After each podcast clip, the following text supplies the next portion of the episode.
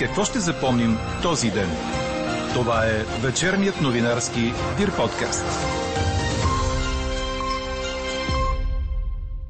С това, че британският вариант на вируса вече е в 15 области у нас. Според професор Кантарджиев не бива да допускаме другите варианти на COVID-19. Индиецът от аварийно кацналия в София самолет прояви агресия и в съда. Молнопиравир – това ли е новата надежда срещу COVID-19? Експертен коментар по темата от фармаколога професор Георги Момеков очаквайте в края на подкаста. Говори Дирбеге. Добър вечер, аз съм Елза Тодорова. Чуйте подкаст новините от деня на 8 март. Очаква се през нощта облачността от запад да започне да се увеличава и над западната половина на страната да бъде значителна. В крайните югозападни райони е възможно да превали слаб дъжд. В Дунавската равнина ще духа слаб да умерен вятър от изток и североисток. Минималните температури ще бъдат от минус 2 до плюс 4 градуса. Утре през деня облачността ще бъде значителна. От югозапад ще започнат превалявания от дъжд, по високите места над 1000 метра от сняг. До вечерта ще вали над югозападните и централни западни райони, а по-късно ще завали и над северните и северозападни райони, съобщава синоптикът на Дир подкаст Иво Некитов. Припомняме ви, че Пътната агенция провежда акция, в която следи за използването на обезопасителни колани в автомобилите. 15 области у нас е доказано разпространението на британския вариант на COVID-19. Това съобщиха от Националния център по заразни и паразитни болести. Сред засегнатите области са Благоевград, Бургас, Варна, Велико Търново, Пловдив, Кюстендил и София. След секвенирани у нас и в Германия 413 проби на вируса, британският вариант е потвърден при 303 от пробите. Южноафриканският, бразилският и нигерийският варианти не са потвърдени в страната. По-рано директорът на института професор доктор Кантарджиев коментира пред БНТ, че другите мутации не бива да се допускат да влязат в страната. Иначе той прогнозира, че пандемията от COVID-19 ще продължи около две години и след това има вероятност вирусът да добие сезонен характер.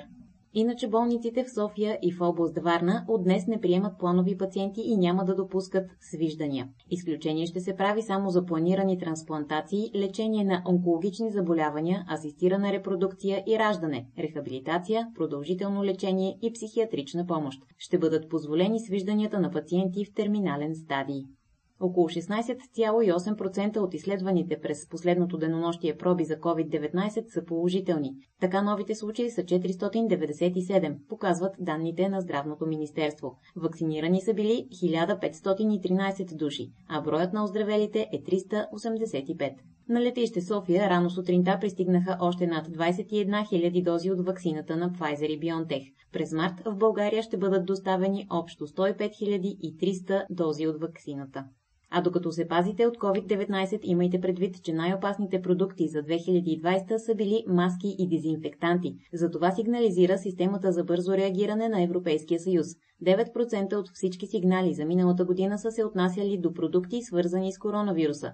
Хигиенни маски, които би трябвало да предпазват, но не го правят. Дезинфектанти, съдържащи токсични химикали като метанол и УВ дезинфектанти, причиняващи дразнене на кожата. Пред БНР председателят на Комисията за защита на потребителите Димитър Маргаритов каза, че е открит и спирт за горене, предлаган като дезинфектант. Той подчерта, че след началото на пандемията се обръща много сериозно внимание на групи стоки, касаещи личната защита. Няма да е нужна винетка, ако пътят е държавен, но общината плаща за поддържането му. Това записаха депутатите в последния си работен ден преди Народното събрание да се разпусне заради изборите, съобщава 24 часа. И сега съществува възможност пътната агенция и дадена община да се договорят за съвместно финансиране на поддържането на участъци от републиканската пътна мрежа в градовете и извън тях, но до сега това не беше нормативно уредено. Министерството на вътрешните работи откри телефонна линия, на която гражданите да подават сигнали за нарушения или евентуални престъпления по време на изборния процес. За целта до 5 април ще работи денонощна телефонна линия 02 90 112 98. На нея, както и на имейл избори 2021 at mvrbg, можем да съобщаваме за нарушения или евентуални престъпления по време на подготовката на изборите и в деня на вота. Протест под надслов Черен 8 март се проведе пред съдебната палата в София, както и в още 5 града у нас и един в чужбина. Това са Пловдив, Варна, Троян, Велико Търново и Истанбул. Организатор е сдружение Save Her, което подкрепя жените жертви на насилие. Според основателя на сдружението Христина Зарева трябва да се напомни за пореден път за изоставащото законодателство по отношение на правата на жените и особено на пострадалите от насилие. Ето какво още каза Зарева пред Дирбеге. Посланието, което искаме да отправим е за пореден път да напомним, че в нашата държава има огромен проблем с законодателната рамка и с правата за жените и особено жените пострадали от насилие. Искаме да напомним колко много човешки животи изгубихме, за колко много още не знаем и колко са в риск да бъдат погубени. Има много-много стъпки, които многократно сме описвали, които са минималната крачка към приобщаване на нашето законодателство към европейското, към програми, които съответстват с ситуацията в Европа и в света в 21 век, защото ние сме изключително изостанали в този аспект. Надявахме се поне обещаните промени да се случат в мандата на това Народно събрание, но очевидно не бяха приоритет и сега ще очакваме те първа след изборите новото Народно събрание, дали изобщо ще бъдат предложени за гласуване в този си вариант или ще бъдат преработени, което сами разбирате, че ще отнеме изключително много време, през което не се знае колко още живота ще бъдат изгубени. Какво стана с закона за домашното насилие? Всъщност не го гледаха, не, изобщо не гласуваха тези промени, които се очакваше да бъдат гласувани. Пак сме в изходна позиция. Какво искате да кажете на жените по случай 8 март? Бих искала да им кажа да вярват в себе си, да знаят, че носят в себе си огромна сила и огромен заряд и да продължават силни напред, непремирими.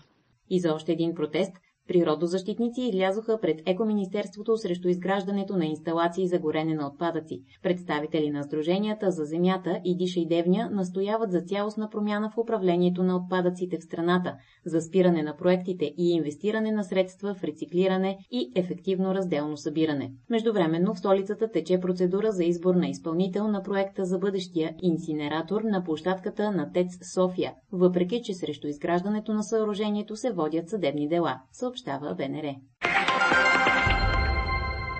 Съдът отстрани от съдебната зала индийския гражданин, който беше задържан заради буйствени действия на борда на самолет на Air France, който се приземи на летище София в петък. Прокуратурата повдигна обвинение на буйстващия пътник за това, че е създал опасност за живота и здравето на пътниците по време на полет. На днешното съдебно заседание за определяне на мярката за неотклонение, индийският гражданин не спирал да говори на висок глас в съдебната зала и не искал да запази тишина, за да започне делото, съобщава БТА. След многократни предупреждения индиецът е изведен с охрана. А след като Върховният съд върна на долна инстанция делото срещу акушерката Емилия Ковачева, тя отново е осъдена от апелативния съд. Трима апелативни съдии потвърждават изцяло присъдата на градския съд от 2017. Тогава Ковачева бе осъдена на 18 години затвор и обещетение от 400 000 лева за родителите на пострадалото бебе. Ковачева бе обвинена в опит за убийство на новороденото по време на дежурство в родилното отделение през 2015 година. И още една съдебна новина. Върховният касационен съд потвърди наложеното наказание до животен затвор на Дилян Бетев, който блъсна от мост край Габрово и уби малолетния си син през 2019 година. Присъдата е окончателна. Какво не се случи днес? От ръководството на НДК не коментираха обвиненията на директора на нов театър НДК Бойко Илиев. По-рано в отворено писмо до министъра на културата Боил Банов, режисьорът се оплака, че от Националния дворец на културата са отказали да намалят найема, въпреки че лятната сцена е била отворена с 300 места, за да могат да покрият именно този разход и заради 30 допустимост в залата. Освен това поискали театъра да плати и найема и парното за времето, в което залите са били затворени. По думите на Илиев, чашата е преляла, когато им заявили, че няма да превеждат и парите от купени билети от билетния център на НДК, което пък накара режисьора да призове зрителите да си поискат парите от купените от тях билети, тъй като според него са присвоени от Националния дворец на културата. Утре от ръководството на НДК ще се срещнат с Бойко Илиев, след което ще коментират резултатите от срещата, съобщава БТА.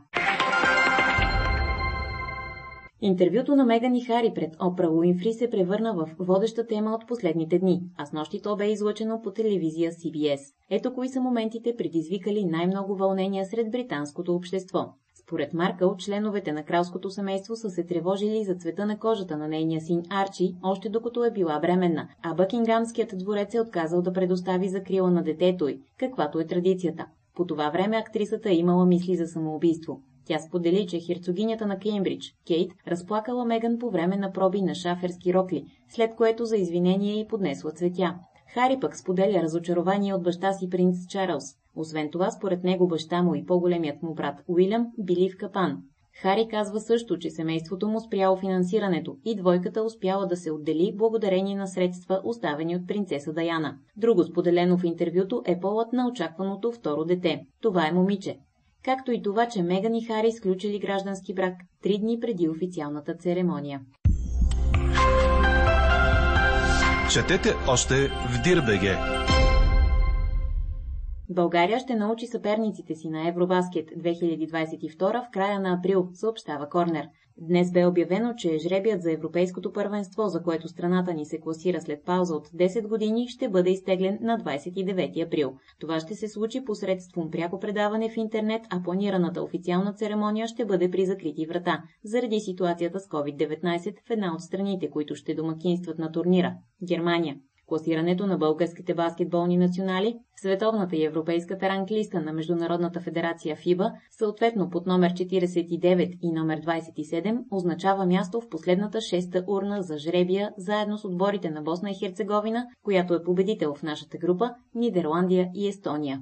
Европейското ще се проведе от 1 до 18 септември до година в Германия, Грузия, Италия и Чехия. Чухте вечерния новинарски Дир подкаст. Подробно по темите в подкаста четете в Дирбеге. Какво ни впечатли преди малко? Слънцезащитен филтър, използван освен в продуктите срещу изгаряне и в кремовете против устаряване, се разгражда до обезпокоителна хормонална съставка, която може да е канцерогенна, съобщава агенция Франс Прес. Направилите откритието специалисти призоваха химикалът октокрилен да бъде забранен за използване в козметиката. Учените са анализирали десетина слънцезащитни продукта и кремове против устаряване, купени във Франция и Съединените щати. Някои производители вече са го премахнали от продуктите си. Каква я мислехме, каква стана? Ако има хапче срещу COVID, ще го приемете ли? Превес от 76% в днешната ни анкета има отговорът «Да». Там, където има създадена вакцина, трябва да се използва. Така фармакологът Георги Момеков отговори на въпроса кое е по-ефективно срещу вирусите – лекарствата или ваксините. Повод да потърсим председателя на Българското научно дружество по фармация са обещаващите резултати, които дава американското експериментално лекарство Молнупиравир в предварително проучване.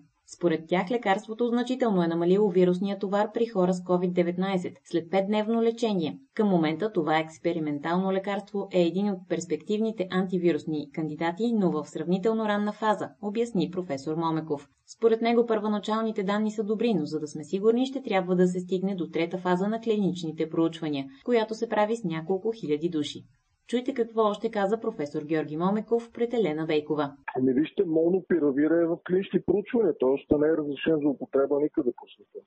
При него има много интересни е, предклинични данни. Е, това е стара молекула, но е молекула, която с е, много изразено действие при вируси, които имат РНК геном, т.е. други вируси, подобни на SARS коронавирус B.